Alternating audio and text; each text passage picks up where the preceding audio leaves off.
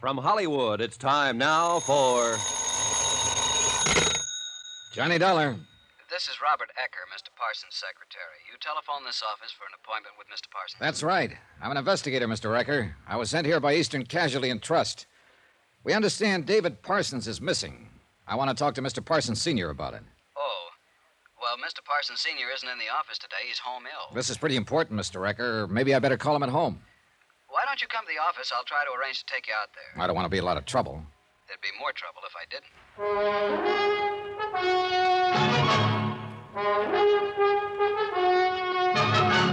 Tonight and every weekday night, Bob Bailey in the transcribed adventures of the man with the action packed expense account, America's fabulous freelance insurance investigator. Yours truly, Johnny Dollar.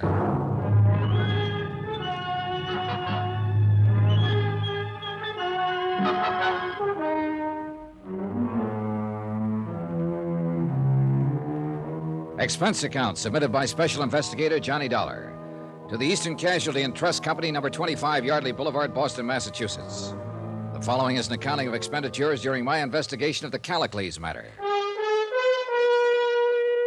Expense account item one $200, 5 cents. Airfare and incidentals, Hartford to Los Angeles. I arrived at midnight, went straight to the Beverly Hilton, had a good night's sleep, and woke up to an early spring heat wave. By 9 o'clock, I had placed my call to Parsons, Stocks, and Bonds. At 10 o'clock, I met Robert Ecker in person. He was a man about my age with a thin face and good clothes. Judging from his office, the job as secretary was a pretty responsible one. I don't quite understand this, Mr. Dollar. What made you think that Mr. Parsons Jr. is missing? Is he around? You mean, is he in town? Yeah. Is he in town? Is he around? Can I see him? Well, none of us exactly knows where he is, but he's not what you'd call missing. Well, now that depends on how you look at it, Mr. Recker. We understand David Parsons hasn't been seen for 10 days. Is my information wrong? Well, no, no. What you say is true. Y- You mean you're here to look into the matter? That's about it. May I say something? Sure. When you're speaking of David Parsons in front of his father, Mr. Parsons Sr., I suggest that you don't use that word missing. I'll try to remember that. The connotation might upset him. I'm certain he doesn't regard Mr. Parsons' absence in the missing sense. Maybe you can tell me how he does regard it. I'm afraid I can't. Mr. Parsons Sr. doesn't confide in me. How about David Parsons' wife? Sorry. How about your own opinion? I'd rather keep my opinions to myself, Mr. Dollar. There's nothing personal, but uh, Mr. Parsons Sr. is very adamant about certain matters. In other words, uh, Mr. Parsons Sr. does all of the thinking for publication. So to speak, yes. What concern does the uh, Eastern. Casualty and Trust Company have in this matter? Yes, uh, what is the bonding company's concern? A $100,000. It was an automatic write up on David Parsons Jr. when he entered the firm. I still don't understand. David Parsons had access to great amounts of money and transferable bonds here. That's where we're responsible, Mr. Ecker. Is that an inference? If it sounds like I'm worried that David Parsons might have walked off with some money or some bonds, it's an inference. That's rather ridiculous, isn't it? I don't know whether it is or not, Mr. Ecker. Well, I regard it that way. Mr. Parsons is worth a considerable amount of money. A million dollars would be a conservative estimate of his fortune. His father, of course, is, well, Mr. Parsons Sr. Yes, we're well aware of Mr. Parsons' holding. But sometimes things aren't what they seem. You know what I mean? No, I'm afraid I don't know exactly what you mean, Mr. Dollar. Well, now, uh, take these, for instance. Mr. Dollar, Take I these. just want- Here, these copies of Eastern Casualties policies on your desk, Mr. Recker. Now, let's see, you called me about nine. It's a little after ten now. That gave you an hour to dig them out, study them over, and answer for yourself the exact questions you've been making me answer. Isn't that about it, Mr. Recker? Yes. Yes, I'd say that's just about it, Mr. Dollar. Robert Ecker drove me out to the Bel Air home of David Parsons Sr. On the way, he spoke of the weather, the situation in Algiers, uh, the trouble he had making reservations for weekends in Palm Springs, and the low fuel consumption of his new Studebaker Golden Hawk. He avoided very carefully any further mention of David Parsons Jr., the missing son. I put a couple of direct questions to him, which he answered indirectly by referring me to Mr. Parsons Sr., so I let it go at that. Jenny. Jenny? Somebody must be around. You said your phone. I did. Jenny? Oh, hello. Hello, Robert. Nobody around? No one so far. They must be upstairs. He's been at it today. Called me over here an hour ago. Oh, I'm Mrs. Parsons. I'm Johnny Dollar. How do you do? I beg your pardon. You shouldn't, Robert. It was purposeful. Uh, Mrs. Parsons. I'm the one you're not supposed to meet, Mr. Dollar. I'm David's wife. I just received orders from upstairs that this matter will be handled upstairs. Is that so? Oh, yes, that's quite so. My father in law feels that he has extraordinary competence in this matter, as in all matters, huh, Robert? We'd better get along, Mr. Dollar. How do you feel? No, I feel fine. I mean, about your father in law handling it. That makes very little difference, Mr. Dollar. It's my husband who's missing, but his son. You're a, a policeman or a detective, aren't you? In a way, yes. You look like a very charming man, Mr. Dollar. Ecker! Ecker, that you down there? Just a moment, Mr. Parsons. Hurry up! You may have to practice some charm on him. Thank you for the tip, Mrs. Parsons. Not at all. It was nice to have met you. Good morning, Robert. Good morning, Mrs. Parsons. We'd better get up there. Ecker! Robert Ecker led me upstairs into a massive bedroom that could only have been decorated for a massive old man, which is exactly what David Parsons Sr. turned out to be. Six and a half feet tall, I guessed at it, since he was stretched out in bed. He had a pair of coal black eyes and white hair liberally sprinkled with gray. He spilled a briefcase full of papers and documents off the bed, punched his pillow around, and glared hard at me. What's his name? This is Mr. Dollar, Mr. Parsons. You see if he had any credentials? No, sir. Well, I- find out! Mr. Dollar. Sure, sure. Here, look these over. I'll look them over. Hand them to me. Yes, Mr. Parsons. They could be forgeries. It could be a newspaper report or something like that. Go downstairs and use the hall phone. Call this company and see if they have anyone named Johnny Dollar working for them. And hurry it up. Yes, sir. Wait a minute, wait a minute. Those credentials are genuine. You know it, and I know it, Mr. Parsons. I'm not waiting around here while you call Boston and talk to someone there you won't believe either. Now, I'm at the Beverly Hilton. You call me when you've made up your mind to talk about this matter. Fine. Now get out. I got in town last night and contacted your office first thing. I wanted to talk to you about it first for several reasons. One, you're David Parsons' father. It's your company, not his, that can be jeopardized in a situation like this. Two, you seemed the logical man to see to clear up the matter easily. Now that I've seen you, I'm not so sure of that. I'll have to go to somebody else. Wait a minute. What do you mean go to somebody else? I mean, I'm not going to sit in a hotel room cooling my heels waiting for you to call me. I have to find out about this, and there are other people to talk to. Your son's wife, the whole household. they wouldn't let you in. The police, if I have to. I'd break you. I'd break you in half. Then I'd get pretty mad, and both halves of me'd figure this thing out if it took a million years and a million dollars. Ecker, Yes, sir. get out of here. Yes, sir. You've got five minutes. I've got five minutes and ten minutes and a million minutes if I need them. We have a report your son's been missing for ten days now. One of our brokers reported it. He happened to be one of your son's clients. Missing. ah. All right, where is he? How would I know? I take that to mean you don't know. Do you have any ideas? Of course not. Have you had an audit of your books since he disappeared? What? Have you had an audit? Is there anything missing? Bonds, cash in the company? Ecker! Ecker! Throw this bum out of here and make sure he bounces a couple of times. Mr. Parsons. Throw him out! I've got you by a good 25 pounds, Ecker. Maybe you'd better leave, Mr. Dollar. I think I'll stay. Oh, if I could get out of this bed, I'd do it myself. Ecker! Run along, Mr. Ecker. He'll calm down. I can wait him out. You leave without throwing him out and you're fired. Throw him out! I'll wait for you downstairs, Mr. Dollar. All right. Sit down. What day's today? Friday. It was a week ago Tuesday. David left the house, according to his wife, and that's the last anyone saw him. No word, nothing since then. No police? Of course not, no police. I can hear you. I can hear you. Why? You know why as well as I do. An investment broker missing. What the papers wouldn't do with that? What's been going on? Nothing. We've been waiting to hear from him. No one's done anything. What is there to do that won't bring out the press? Look, I'm not worried about the press. I'm worried about your son, Mr. Parsons. Whatever happened to him has had a 10 day start, and nothing's been done about it. Now, how about the books? What about them? Have you had an audit? Now look here, you Keep young. your voice gir- down, will you? I ask you a simple question. Have you found anything missing? I haven't looked. Where are you going? Well, if what you say is true, no one's seen or heard of David Parsons for 10 days, then I'm going to get some help. What help? Police. I don't want any police in on this.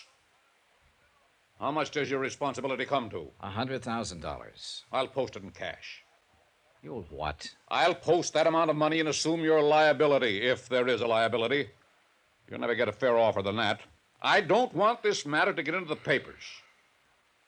Well, Look, Mr. Parsons, we have assumed liability and we can't transfer it at this date. It's it's out of the question. So let's start our planning from there. I met Mrs. Parsons downstairs. I understand she's not supposed to meet me or see me. Now is that right? yeah. Well, you better fix up that part of it. That's so? Yeah. Suppose I don't. I'll see her anyhow. get out of here. He was looking for something to throw when I stepped out the door and walked down the hall to the stairway. At the foot of the stairs, I looked around for Robert Eckert, who wasn't around. I found my hat by the door, and then I ran into Mrs. Parsons again. Mr. Dollar. Yes. What's been decided? What's he going to do about David? Well, it's pretty hard to say what he's going to do about anything. What are you going to do?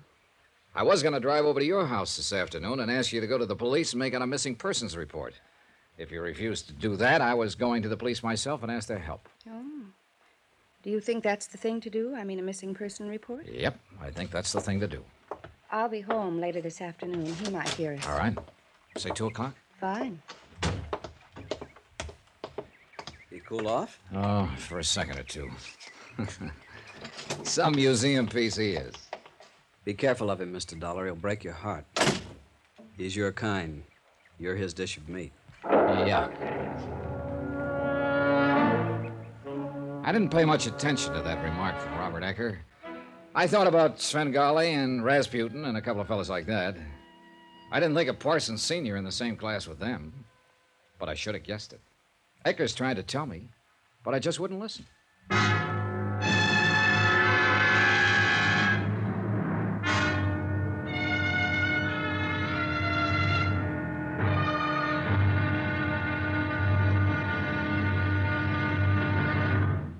Now, here's our star to tell you about tomorrow's intriguing episode of this week's story. Tomorrow, some more facts about how the earth swallowed a man. Join us, won't you? Yours truly, Johnny Dollar. From Hollywood, it's time now for. Johnny Dollar. This is Mrs. David Parsons. Well, I called Mr. Ecker and he told me where you're staying. I was just on my way out to your home, Mrs. Parsons. Well, I'd rather you didn't come to the house, Mr. Dollar. Couldn't I meet you somewhere? Well, sure. Better still, why don't I come by your hotel and pick you up?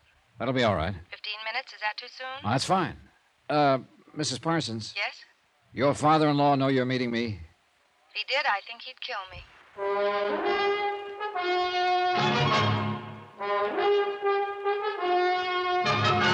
Tonight and every weekday night, Bob Bailey in the transcribed adventures of the man with the action packed expense account, America's fabulous freelance insurance investigator. Yours truly, Johnny Dollar.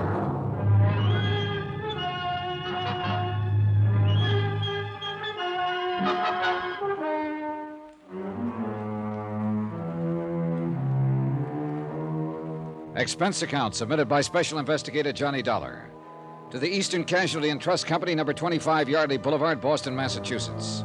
The following is an accounting of expenditures during my investigation of the Callicles matter. Item two, $4.55, one long distance phone call to Dave Blaine, chief investigator for Eastern Casualty. I explained to him that in spite of our information that David Parsons Jr. had been missing for 10 days, people in Los Angeles connected with him seemed indifferent or irritated by an investigation. I told him how old man Parsons had tried to throw me out three times when I got around to suggesting that perhaps his son might have flown the coop with some money in bonds. Blaine told me to keep trying and keep on trying to get to the bottom of it. I took him at his word. It was a little after 2 o'clock when I saw Mrs. Dorothy Parsons pull up in front of the Beverly Hilton lobby. She wore a ribbon to hold her hair back in the convertible. A sundress showed off a pair of well tanned shoulders. The dark glasses, the cigarette holder, and the smile did the rest in making her a very pretty woman. I suppose I look worried. I keep you waiting long? No, no, no, no, not at all. What's the matter? No, I don't know.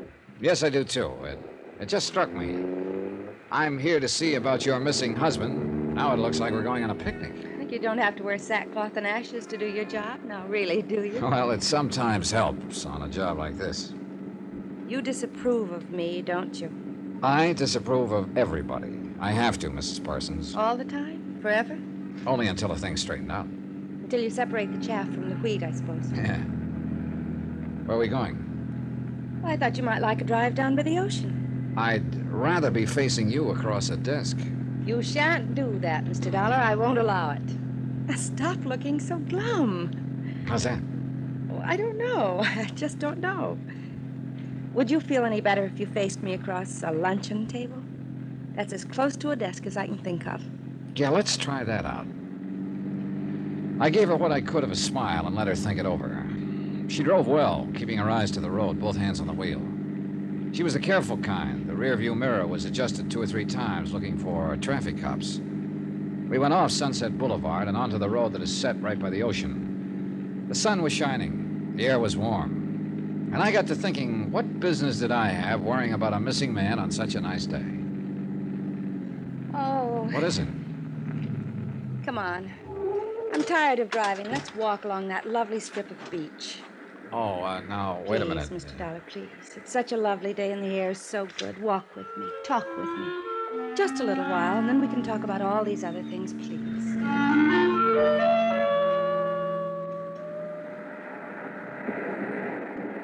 I married David when I was not quite 18. He was almost 30. Let me see, that was 14 years ago. 14 years. Go on. He joined his father's firm, and he's been there ever since. We live well, socially, economically.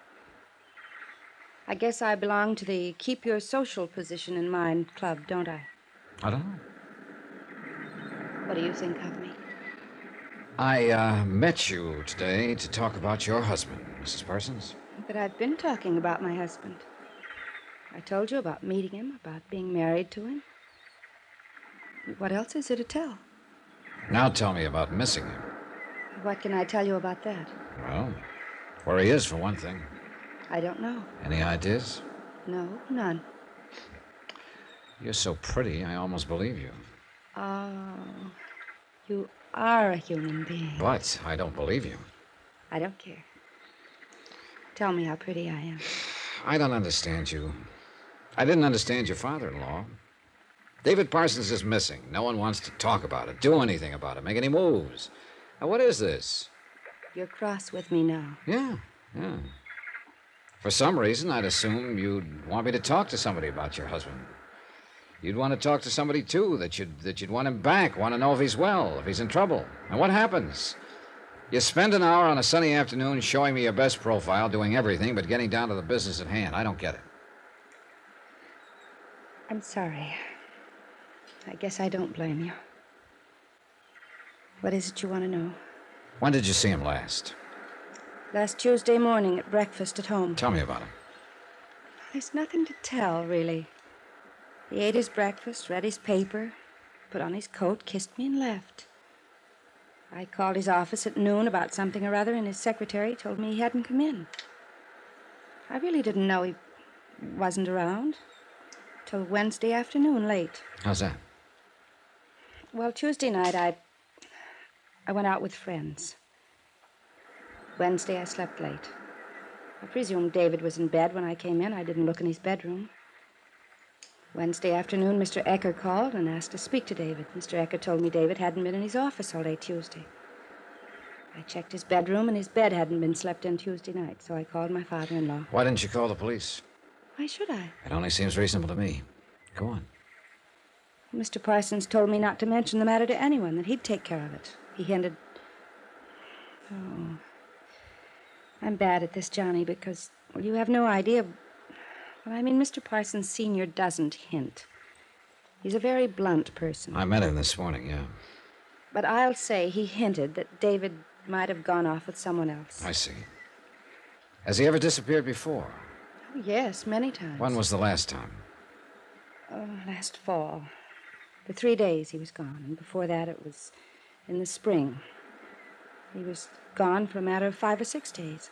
When he came home on these occasions, uh, what did he say? What did he do? Nothing?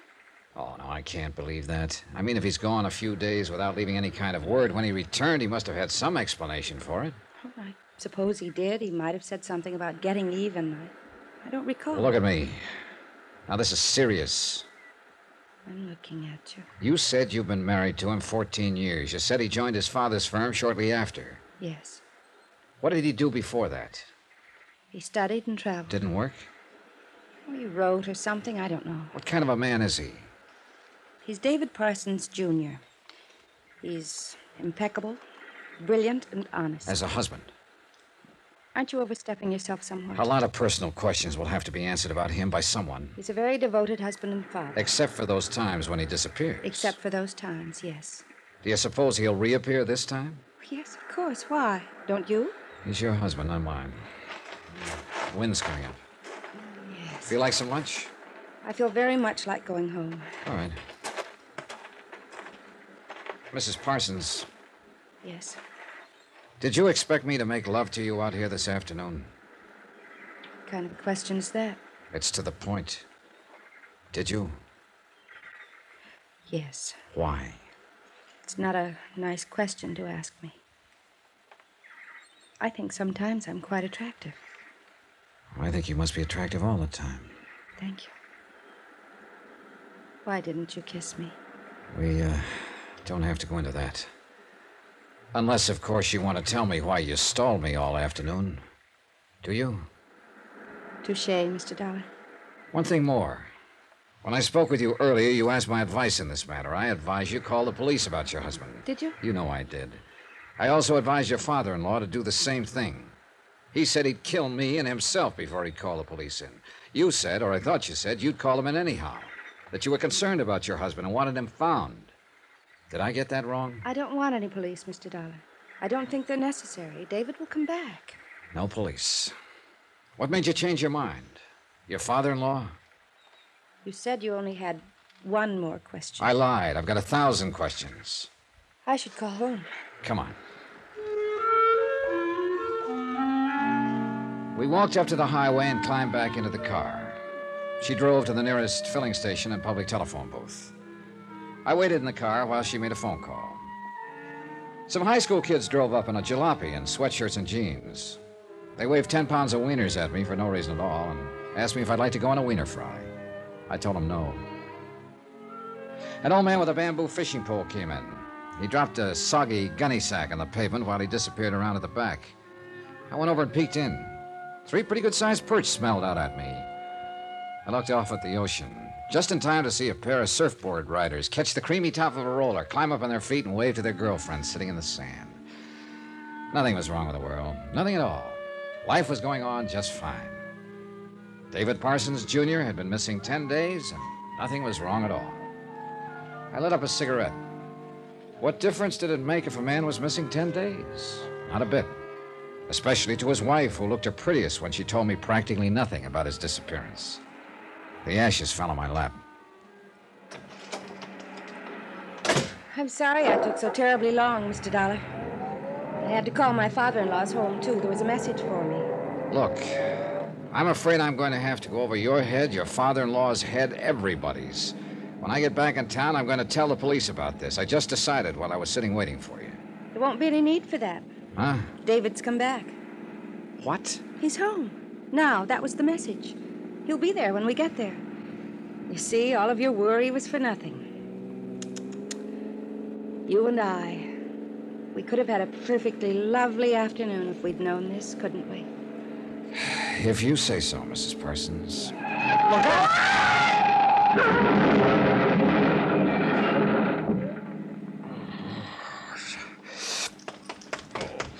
You all right, brother? Yeah, yeah. Take it easy. give me a hand with her. Can somebody call an ambulance? Yeah, sure. You you take it easy. I'll take care of her until. What, what, what, what is it? I'm sorry, mister. She's dead.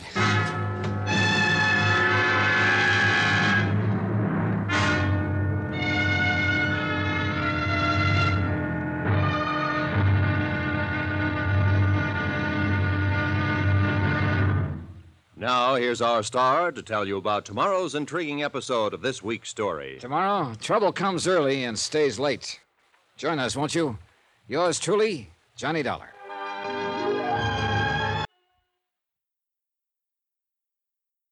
From Hollywood, it's time now for. Johnny Dollar. What are you doing lying around a hospital. This is Dave Blaine, Johnny. Are you here in Los Angeles? No, I'm in Boston still. What happened?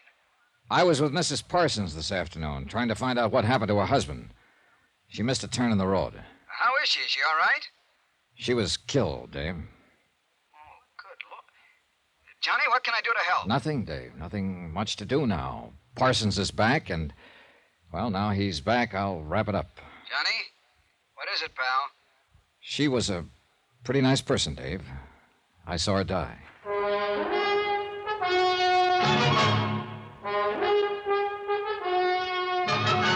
Tonight and every weekday night, Bob Bailey in the transcribed adventures of the man with the action packed expense account, America's fabulous freelance insurance investigator. Yours truly, Johnny Dollar.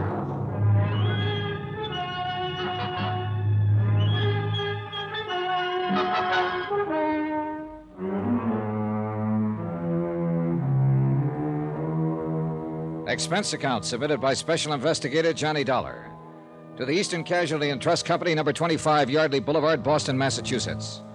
The following is an accounting of expenditures during my investigation of the Callicles matter. Item three, 26 cents for a package of cigarettes, which the night nurse at St. John's Hospital bought for me. She also brought in a sedative. That was the last thing I remembered until about 5 o'clock in the morning. Look out, look out! Look out! Mr. Dollar. Yeah. Hey, Here. Ah. You've had a bad dream. yeah, yeah, I guess Now You just lie down. you, You you, need some rest. yeah. Can I get you anything, Mr. Dollar? Some water? No, no, sister, no, no, thank you. What's your name? I'm Sister Amadea. You, you weren't here when they brought me in. No. Now you just go back to sleep. Uh, sister, wait. Yes, I'd like to talk to you about it. of course. You mean the accident? Yes, yes, uh, all of it. I, I'd feel better. Well, we want you to do that. Certainly. I came to Los Angeles for an insurance company back east. Mm-hmm.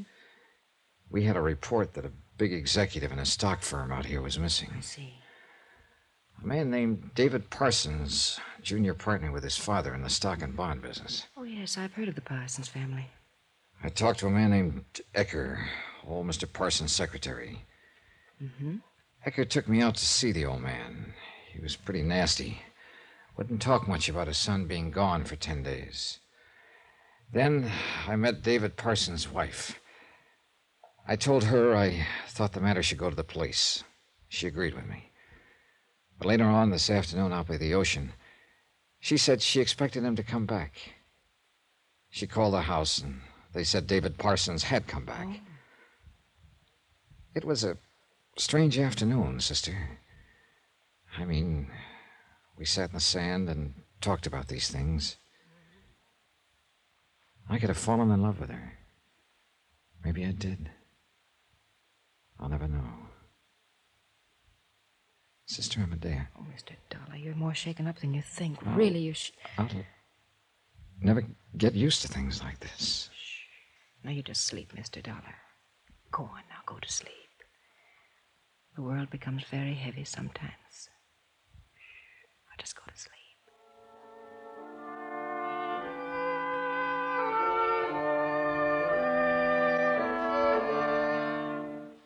Item four, $14.95, one night in the hospital. When I got back to the Beverly Hilton, I bought a copy of the morning paper, ordered some lunch, and sat down to read about my accident. An unidentified woman was killed. An unidentified man was slightly injured in a car crash on Sunset Boulevard the afternoon before. No names, no details, no nothing. Strange.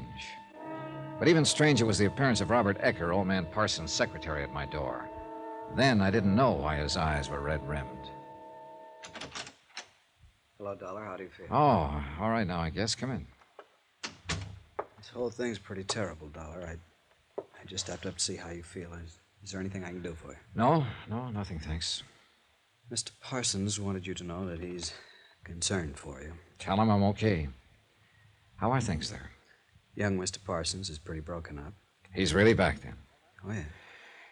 Well, then, I'm just about through out here. Could I see him? Mr. Parsons thought you'd want to. Yes.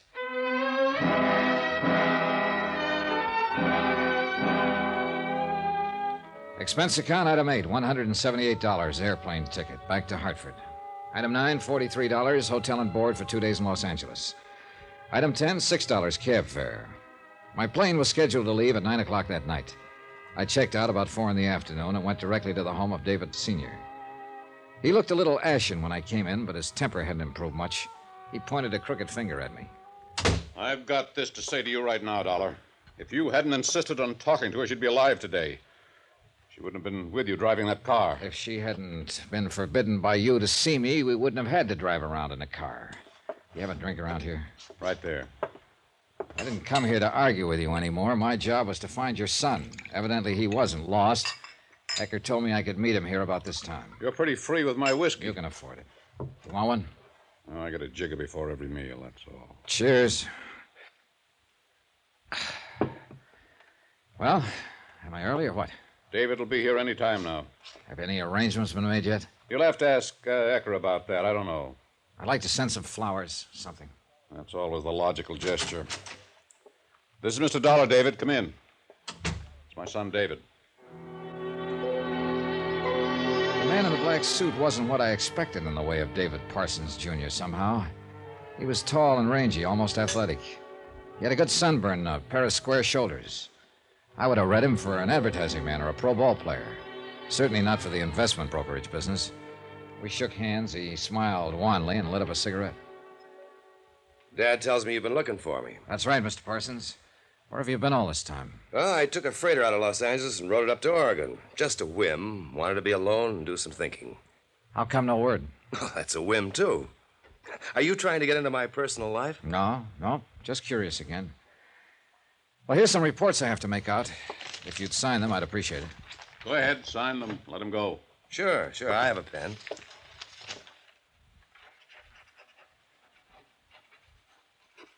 Okay. Fine, thank you.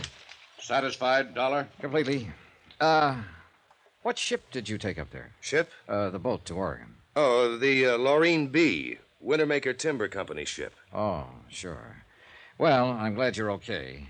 Thank you for your cooperation. I went back to my hotel, checked in once more, canceled my airline reservations, and put in a call to Robert Ecker. He wasn't in his office. A little arguing got me his home number. No one answered.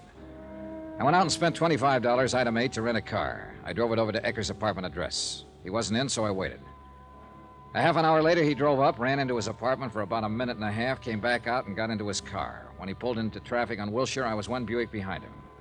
He finally stopped at a place on Olympic Boulevard, the Parkway Funeral Home. I waited five minutes and then walked in. Robert Ecker stood in a semi dark room, hands folded before him as if in prayer. He was looking down at the body of David Parsons' wife. Hello, Ecker. Hello. Came by to pay my respects. Sure. Who is she, Ecker? What was that? Who's this girl? She isn't Dorothy Parsons, I know that much. Who is she? we better talk about this.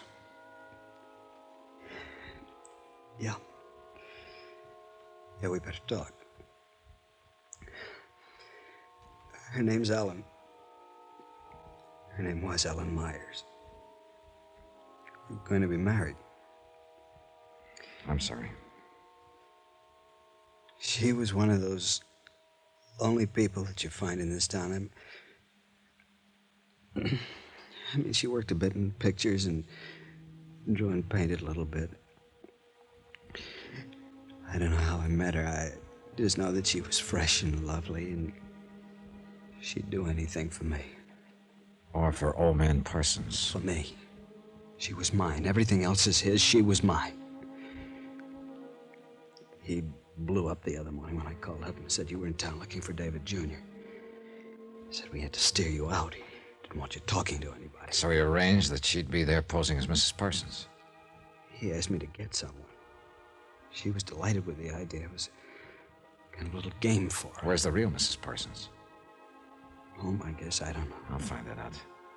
Now, tell me who's the guy I shook hands with this afternoon who said he was David Parsons, Jr. I don't know his name. Someone the old man hired to play the part for him. Then David Parsons is still missing. Yeah. Why all the cover up? Why doesn't the old man want him found?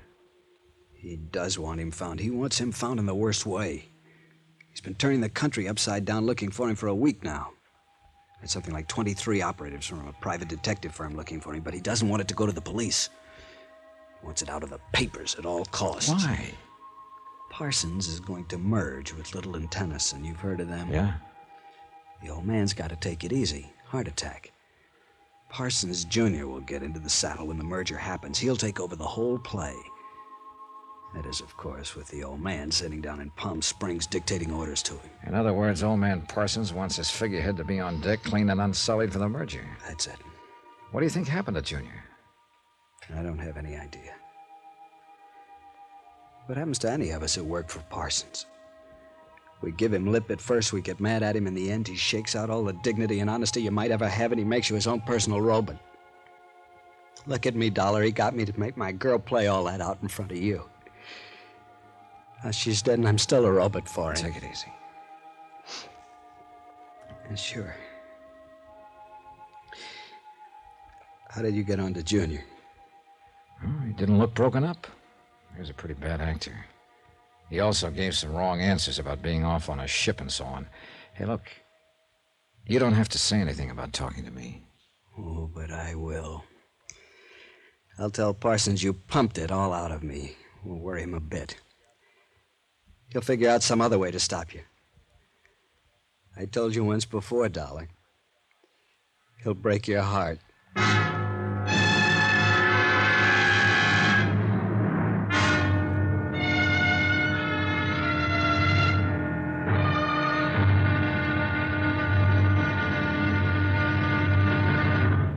Now, here's our star to tell you about tomorrow's intriguing episode of the Callicles Matter. Tomorrow, we find out that Callicles was a Greek, maybe the greatest one of them all.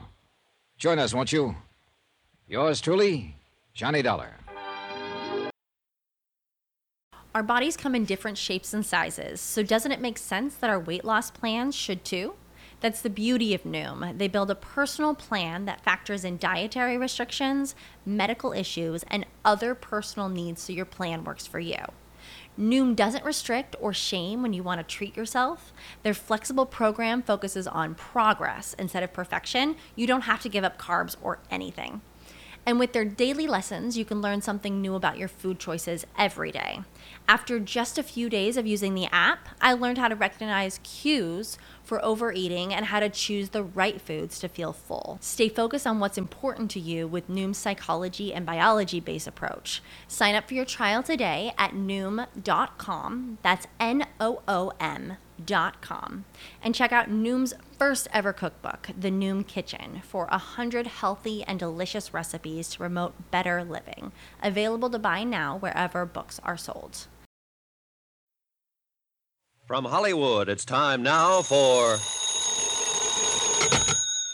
Johnny Dollar. Ready with your Crestview number, Mr. Dollar. Good. Yeah?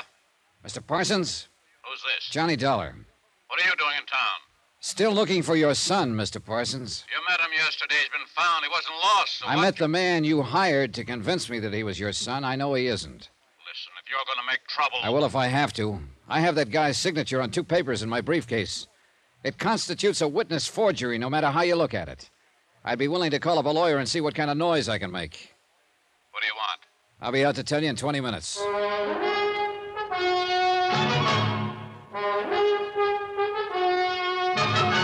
Tonight and every weekday night, Bob Bailey in the transcribed adventures of the man with the action packed expense account, America's fabulous freelance insurance investigator. Yours truly, Johnny Dollar.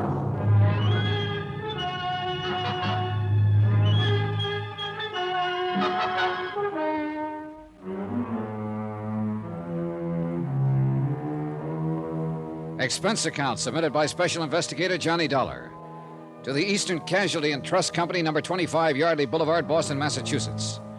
The following is an accounting of expenditures during my investigation of the Callicles matter. Expense account item 9, $100, legal retainer. I hired an attorney named Robert Watson to arrange for a court order impounding all the records in the Parsons brokerage house. I also turned over to him the forged reports. After that, I drove out to see Parsons, still laid up in bed. Who spilled the beans? You did, mainly. I didn't believe that guy here yesterday afternoon. I didn't believe the woman who was supposed to be his wife. So let it go at that. I'm here to find David Parsons Jr. Let's stop playing games. Don't get fresh with me, boy. I've crunched many a loud talker just like you. You want me to walk out of here and start jamming up your works right now, or do you want to listen? You've botched up everything so far. Do I handle it, or do we keep on like this? I'm going to kill you when I get on my feet. In the meantime, you're going to lie there and like it. I came out here to find your son. You arranged to throw me off his trail by hiring a woman to play his wife and a man to appear and pretend he was your son. Let's take it from there. I understand you've had private detectives looking for him all over the country. What agency? Universal Operators. Who's in charge of it there? Man named Underwood. Have they got any leads? Nothing. Nothing for 12 days. Did he take anything? I don't know. We haven't made an audit. Well, there'll be an audit. I've got the machinery started right now. Who do you think? Shut up and lie down, or you'll bust a blood vessel. Is Mrs. Parsons in town?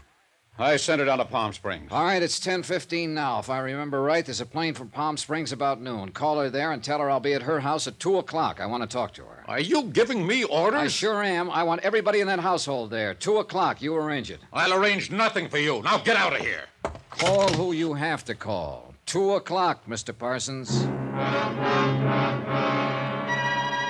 I left him fuming on the phone and drove my rented car downtown to the offices of Universal Operatives Incorporated. Mr. Underwood, the man in charge of finding David Parsons Jr., shook my hand and told me he could report nothing to me about the case. I asked him to phone old man Parsons, which he did. That changed his mind. He broke down and gave me an hour long story on what they'd done to locate the missing man. When he was finished, it came out the same way. They'd run into blank walls everywhere. They had no idea where David Parsons might be. I told Underwood he and his staff were fired and that Mr. Parsons would confirm it.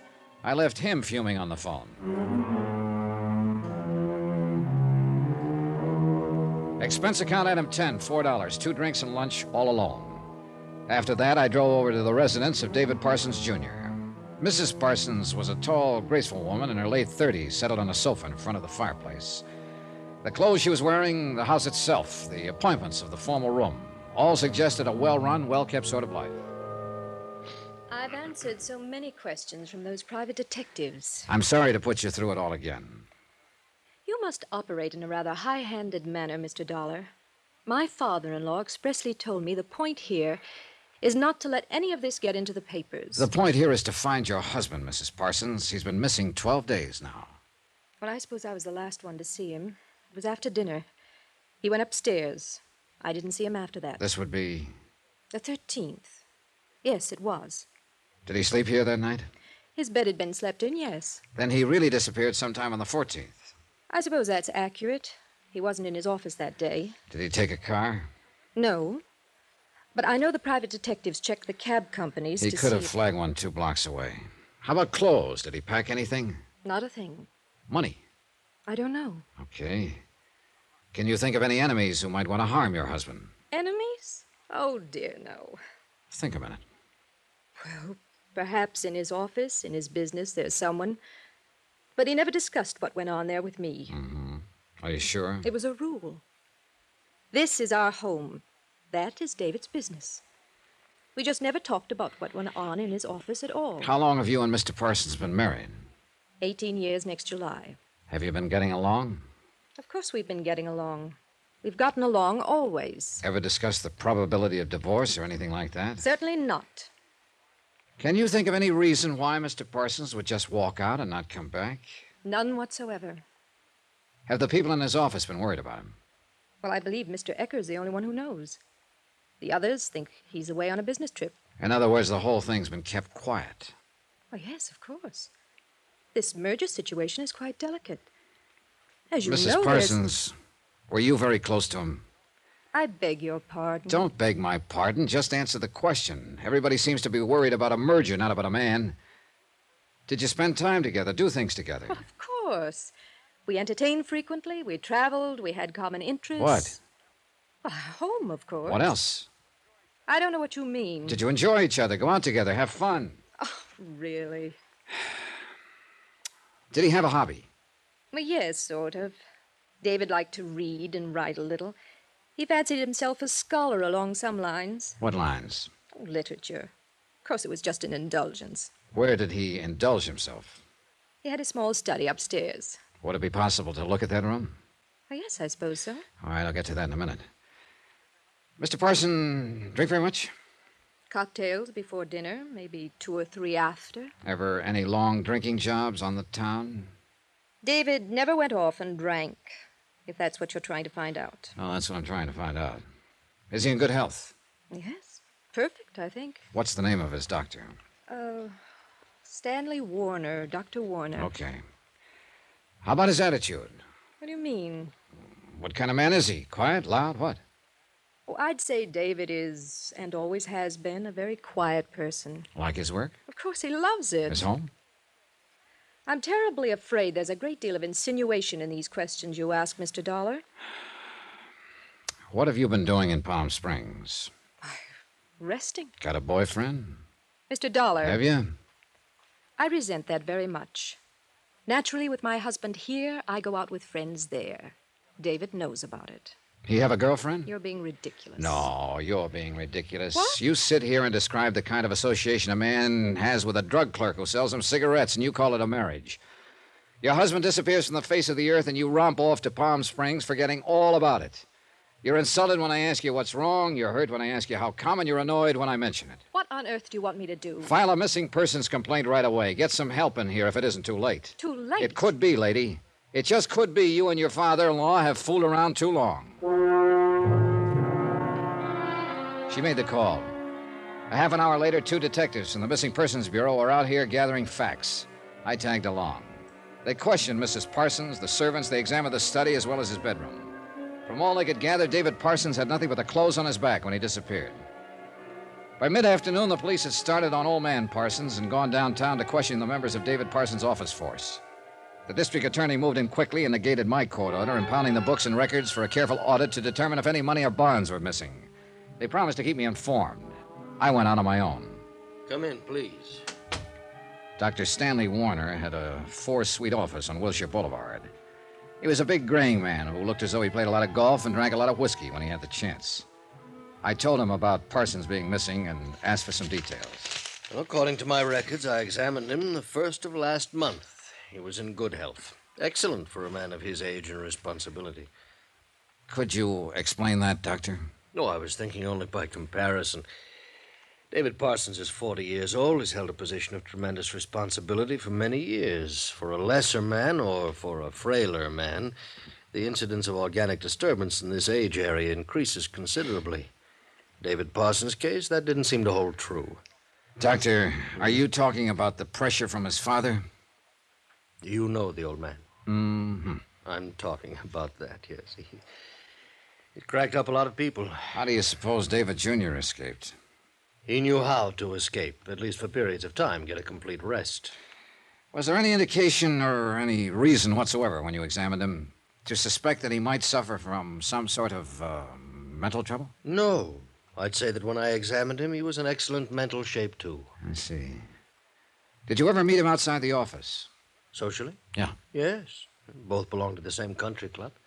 Played golf with him several times, seen him at dances, other affairs. Mm-hmm. He and Mrs. Parsons strike you as a happy couple? I'll answer that by saying that happiness is uh, intangible. I envied him, though, not because of his wife, you understand, but because with all the with all the requirements that were made of him, he was still a gentle, decent man. You ever appear with other women? Not that I know of. Did you ever have occasion to talk with him with his hair down? Once. Startled me at first. I was aware that he was a man of education and culture, but I was quite taken aback by his ability to quote the classics. Seemed incongruous somehow. I remember this day we, we met in the club. We had a drink. I don't think anyone was there except the waiters. I was talking to him, and suddenly he dropped off the conversation. He stared ahead, and then he began to quote a Greek, Callicles. Callicles? Yes.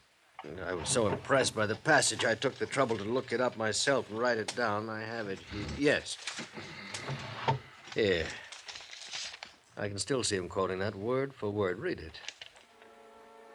But if there were a man who had sufficient force, he would shake off and break through and escape from all this. Go on, will you, please? He would trample underfoot all our formulas and spells and charms, and all our laws which are against nature. The slave would rise in rebellion and be lord over us, and the light of natural justice would shine forth. Eh, When did Parsons quote this to you, Doctor? Uh, Monday, the day before he disappeared.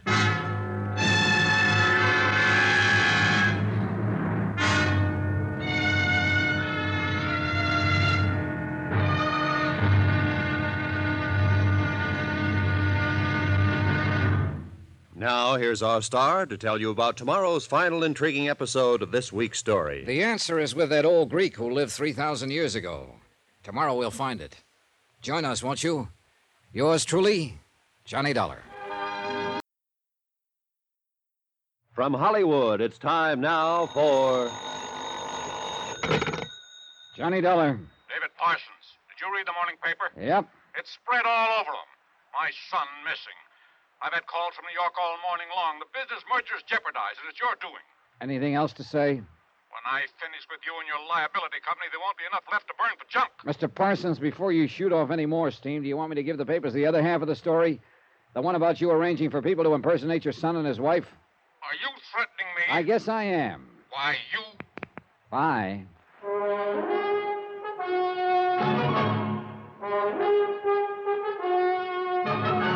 Tonight and every weekday night, Bob Bailey in the transcribed adventures of the man with the action packed expense account, America's fabulous freelance insurance investigator. Yours truly, Johnny Dollar.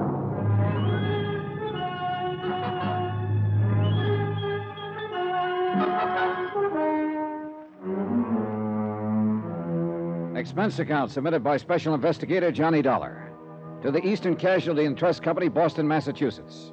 The following is an accounting of expenditures during my investigation of the Callicles matter.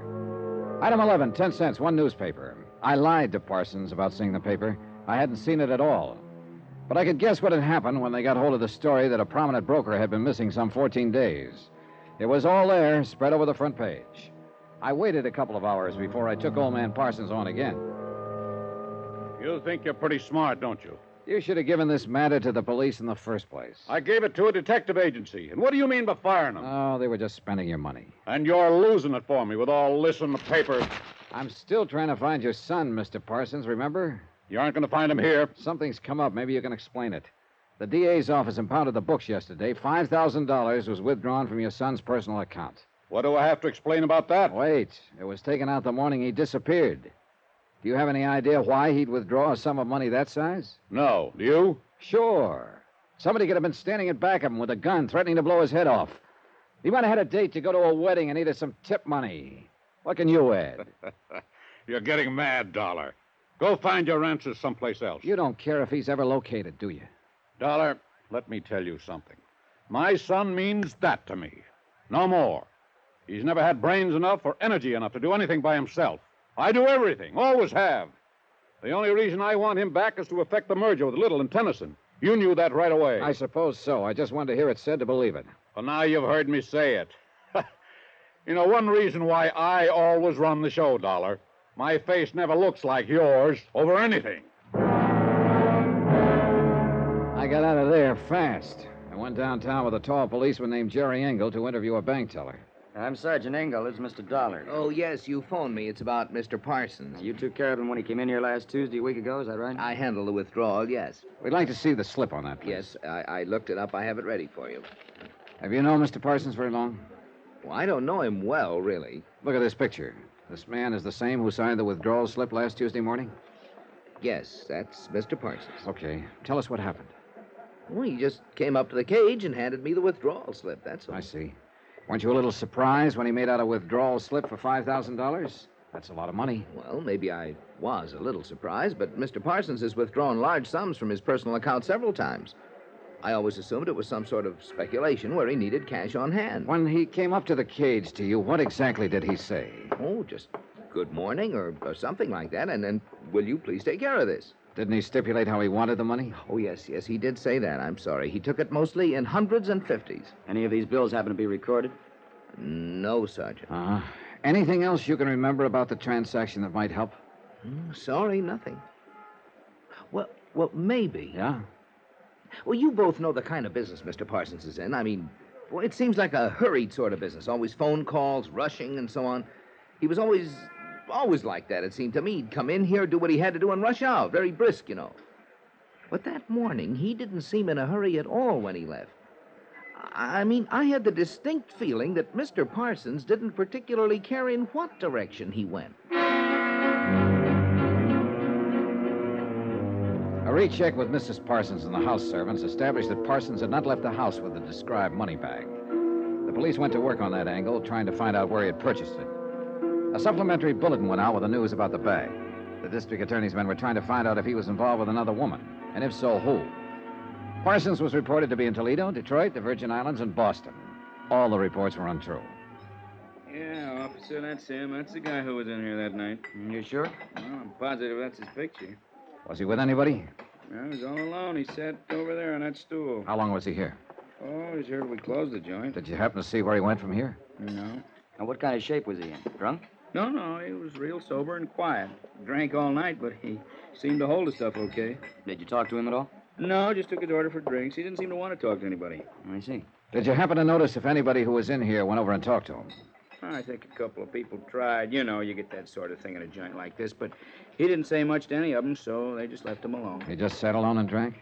No, he was making a phone call all the time. He was here, a long distance call from the booth over there. He sat at the end of the bar so he could hear the phone ring. How do you know he was making a long distance call? Well, he handed me a 20 once and asked me to change it to quarters for him. All the quarters I had. About what time was this? Oh, I don't know exactly, but it, it took him two or three hours anyway. Do you know if he ever completed his call? He poured a lot of dough into the phone. I guess he did finally. Did he have anything with him while he was here? What do you mean? Was he carrying a little black bag, maybe? No, nothing but his overcoat. I... Yeah. What? He did say something to me at that. Uh, he asked me if I knew Callicles. Callicles? Yes, Sergeant. Uh, he was about three bourbons along by then. Mean anything? I've heard about that before, Jerry.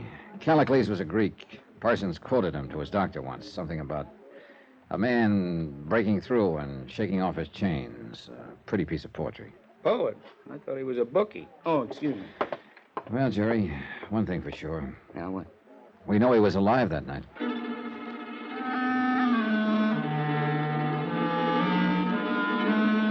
Jerry Engel started a check with a telephone company. Their records disclosed that David Parsons had placed a call from the pay booth in the bar on the night in question. It had been a person to person call to a Kenneth Temple in San Francisco. We tried to place a call to the same number, but there was no answer.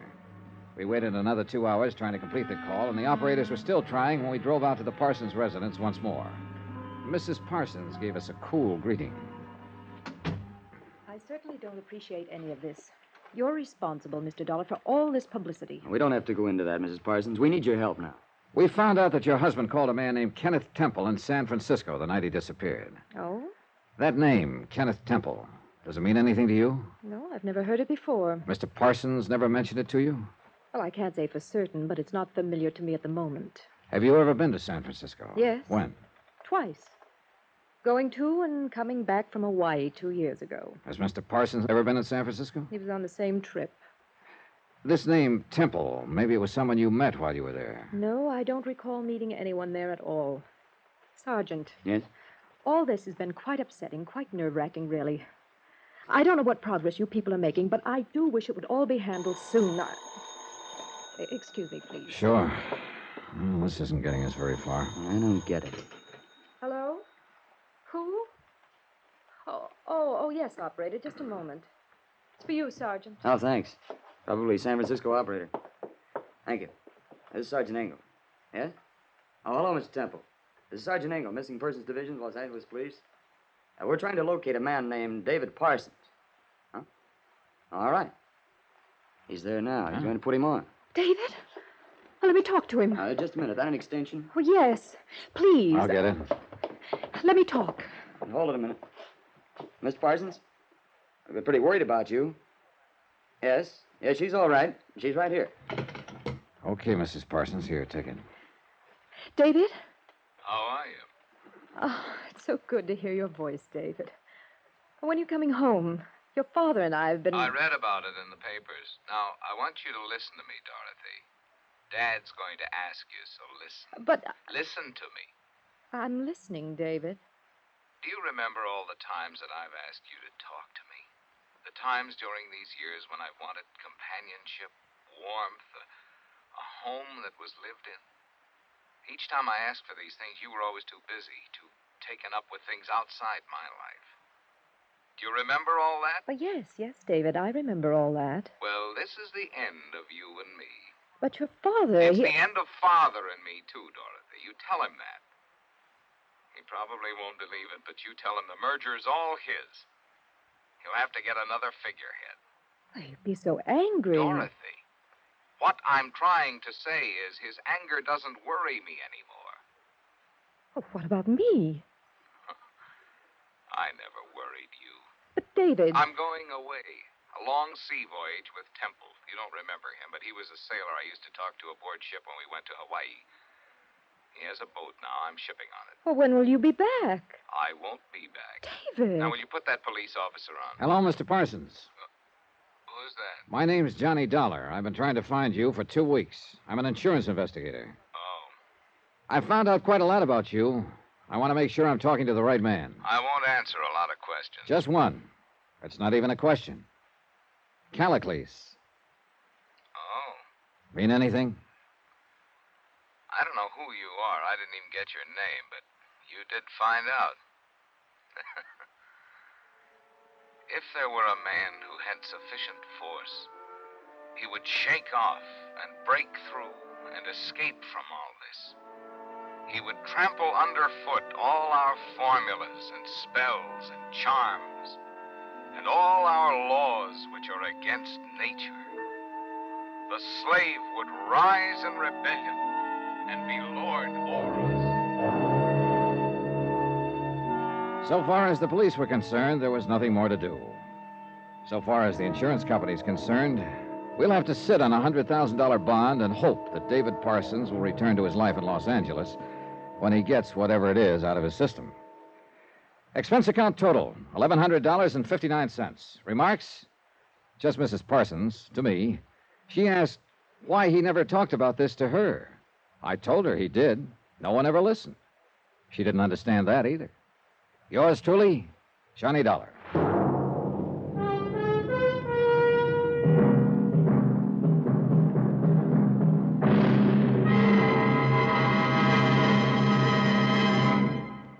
Now, here's our star to tell you about next week's intriguing story. Next week, one of the most heartless, most vicious rackets an insurance investigator ever had to face.